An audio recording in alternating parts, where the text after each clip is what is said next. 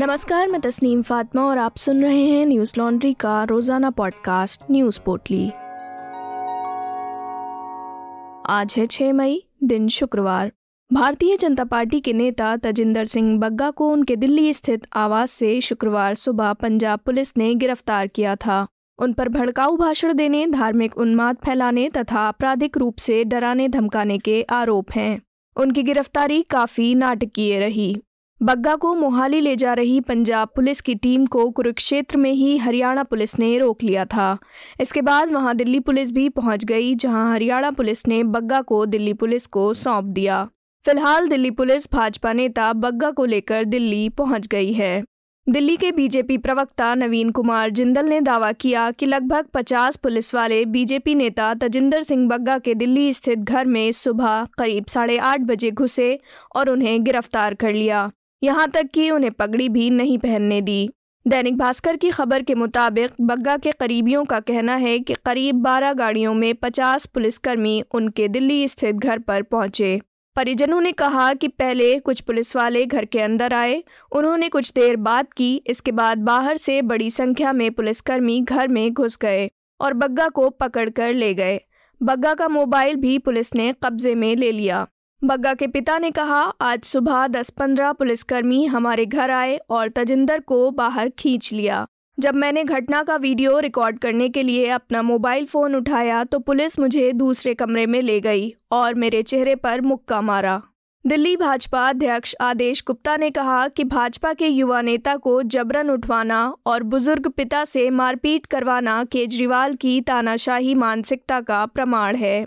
BJP ने अपने official Twitter handle से अरविंद केजरीवाल पर तंज करते हुए लिखा है, जिस प्रकार से आज तजिंदर पाल बग्गा जी को गिरफ़्तार किया गया, वो गैर कानूनी है। अरविंद केजरीवाल बदले की राजनीति करते हैं। केजरीवाल की सच्चाई लोगों को बताने वालों का ये मुँह बंद करना चाहते हैं। उनकी सच्चाई लोगों के सामने न आए, इसके लिए वे पंजाब पुलिस का दुरुपयोग कर रहे हैं। आम आदमी पार्टी के विधायक नरेश बाल्यान ने एक ट्वीट में लिखा कि बग्गा की गिरफ्तारी दिल्ली के मुख्यमंत्री अरविंद केजरीवाल को कथित धमकी देने के मामले में हुई है। उन्होंने ट्वीट किया कि पंजाब पुलिस ने गुंडों की पार्टी बीजेपी के एक नेता तजिंदर बग्गा को गिरफ़्तार किया है। उसने दिल्ली के मुख्यमंत्री अरविंद केजरीवाल को जीने नहीं देंगे की धमकी दी थी। समाजवादी पार्टी नेता आज़म खान की जमानत पर इलाहाबाद हाई कोर्ट में पाँच महीने से आदेश लंबित होने पर सुप्रीम कोर्ट ने सख्त टिप्पणी की है। सुप्रीम कोर्ट ने इसे न्यायिक प्रक्रिया का मज़ाक बताया है। जस्टिस एल नागेश्वर राव और बी आई गवई की बेंच ने सुनवाई करते हुए कहा, हम हाई कोर्ट के आदेश की प्रतीक्षा करना चाहते हैं। ज़रूरी हुआ तो आदेश देंगे। इस मामले में अगली सुनवाई 11 मई को होगी। शीर्ष अदालत ने कहा कि सत्तासी में से छियासी मामलों में आज़म खान को जमानत मिल चुकी है। सिर्फ़ एक मामले के लिए इतना लंबा वक्त क्यों लग रहा है? हाईकोर्ट ने फटकार लगाते हुए कहा कि मामले में एक सौ सैंतीस दिनों बाद भी फैसला क्यों नहीं हो पाया। यूपी सरकार के वकील ने सुप्रीम कोर्ट को बताया कि राज्य सरकार ने हाई कोर्ट में एक अर्जी दी थी जिस पर गुरुवार को हाई कोर्ट ने आदेश सुरक्षित रखा है। इस पर टिप्पणी करते हुए जस्टिस नागेश्वर राव ने कहा, आदेश सुरक्षित रखने का क्या मतलब है? एक सौ सैंतीस दिन से आदेश नहीं आया, ये न्यायिक प्रक्रिया का मज़ाक है। आरोपी को छियासी मामलों में जमानत मिल चुकी है, एक मामला रुका हुआ है। हम इससे ज़्यादा अभी कुछ कहना नहीं चाहते। गौरतलब है कि आज़म खान पर रामपुर के अजीम नगर थाने में फर्जी वक्त बनाने व शत्रु संपत्ति पर अवैध कब्जा कर बाउंड्री वॉल घेरने का आरोप है। इस मामले में जमानत पर 4 दिसंबर 2021 को सुनवाई के बाद कोर्ट ने निर्णय सुरक्षित रख लिया था। आज़म खान की ओर से सुप्रीम कोर्ट में याचिका दाखिल कर कहा गया था कि इलाहाबाद हाई कोर्ट ने जमानत याचिका पर आदेश सुरक्षित रखने के बाद लंबे समय से फैसला नहीं सुनाया। वाराणसी में काशी विश्वनाथ मंदिर से सटी ज्ञान व्यापी मस्जिद का सर्वे करने टीम पहुँची, जिसके बाद वीडियोग्राफी के खिलाफ लोगों ने सड़क पर हंगामा किया।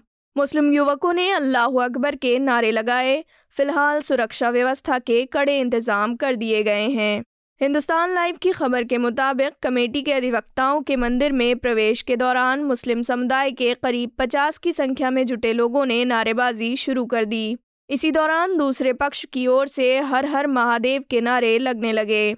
स्थिति तनावपूर्ण होते ही पुलिस ने मोर्चा संभाला। मुस्लिम पक्ष के प्रबुद्ध लोग पहुँचे और तत्काल सभी को वहाँ से हटाया गया। मुस्लिम समुदाय के लोगों को दाल मंडी की गली में भेज दिया गया। मुस्लिम समाज के लोग सर्वे के दौरान होने वाली वीडियोग्राफी का विरोध कर रहे हैं। अंजुमन इंतज़ामिया मसाजिद कमेटी के सचिव ने पहले ही कार्रवाई का विरोध करने का ऐलान किया था। हालाँकि इंतज़ामिया कमेटी के वकीलों ने कहा कि कानून की बात मानेंगे, पर कुछ अलग होता है तो शिकायत करेंगे। मामले को लेकर ज़िला प्रशासन और पुलिस पहले से अलर्ट पर है।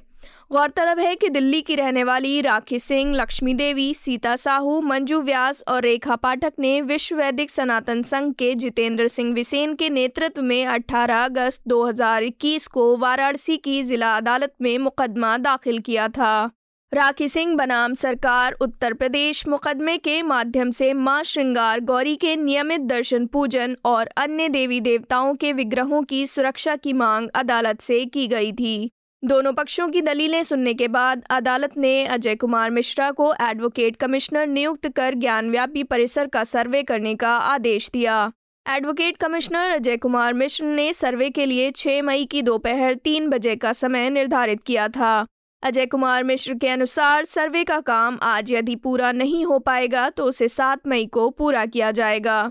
सर्वे से संबंधित रिपोर्ट 10 मई को अदालत में पेश की जाएगी। वहीं इस सर्वे को लेकर वाराणसी कमिश्नरेट और वाराणसी ग्रामीण के सभी थानों की फोर्स के साथ ही लोकल इंटेलिजेंस यूनिट को अतिरिक्त सतर्कता बरतने के लिए कहा गया है। प्रवर्तन निदेशालय ने झारखंड के खूंटी ज़िले में मनरेगा कोष में 18 करोड़ रुपए से अधिक के कथित गबन से जुड़े धन शोधन के एक मामले में झारखंड की खनन सचिव, आईएएस अधिकारी पूजा सिंगल के परिसर सहित अन्य ठिकानों पर छापेमारी की। मीडिया रिपोर्ट्स के मुताबिक मामला 2008 से 2011 के बीच का है। अधिकारियों ने बताया कि झारखंड, बिहार, पश्चिम बंगाल और कुछ अन्य राज्यों में 18 परिसरों में धन शोधन निवारण अधिनियम के प्रावधानों के तहत छापेमारी की जा रही है। बता दें कि सिंगल वर्ष 2000 बैच की आईएएस अधिकारी हैं और पहले खूंटी ज़िले में उपायुक्त के रूप में तैनात थीं।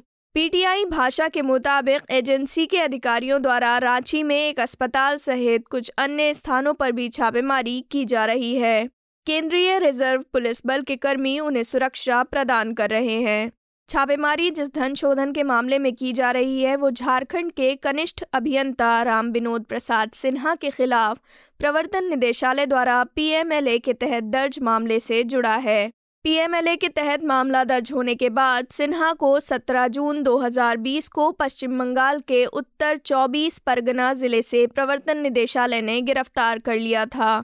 केंद्रीय एजेंसी ने झारखंड सतर्कता ब्यूरो द्वारा सिन्हा के खिलाफ दर्ज की गई 16 प्राथमिकी और आरोप पत्रों का संज्ञान लिया था। इनमें सिन्हा पर आपराधिक पद का दुरुपयोग करने, जालसाजी और धन की हेराफेरी के ज़रिए अठारह दशमलव छः करोड़ रुपए के सरकारी धन का गबन करने का आरोप लगाया था। सिन्हा से पूछताछ करने के बाद अगस्त 2020 में एजेंसी ने उनके खिलाफ एक पूरक आरोप पत्र दाखिल किया था। प्रवर्तन निदेशालय ने चार दशमलव दो आठ करोड़ रुपए की उनकी संपत्ति भी जब्त की है।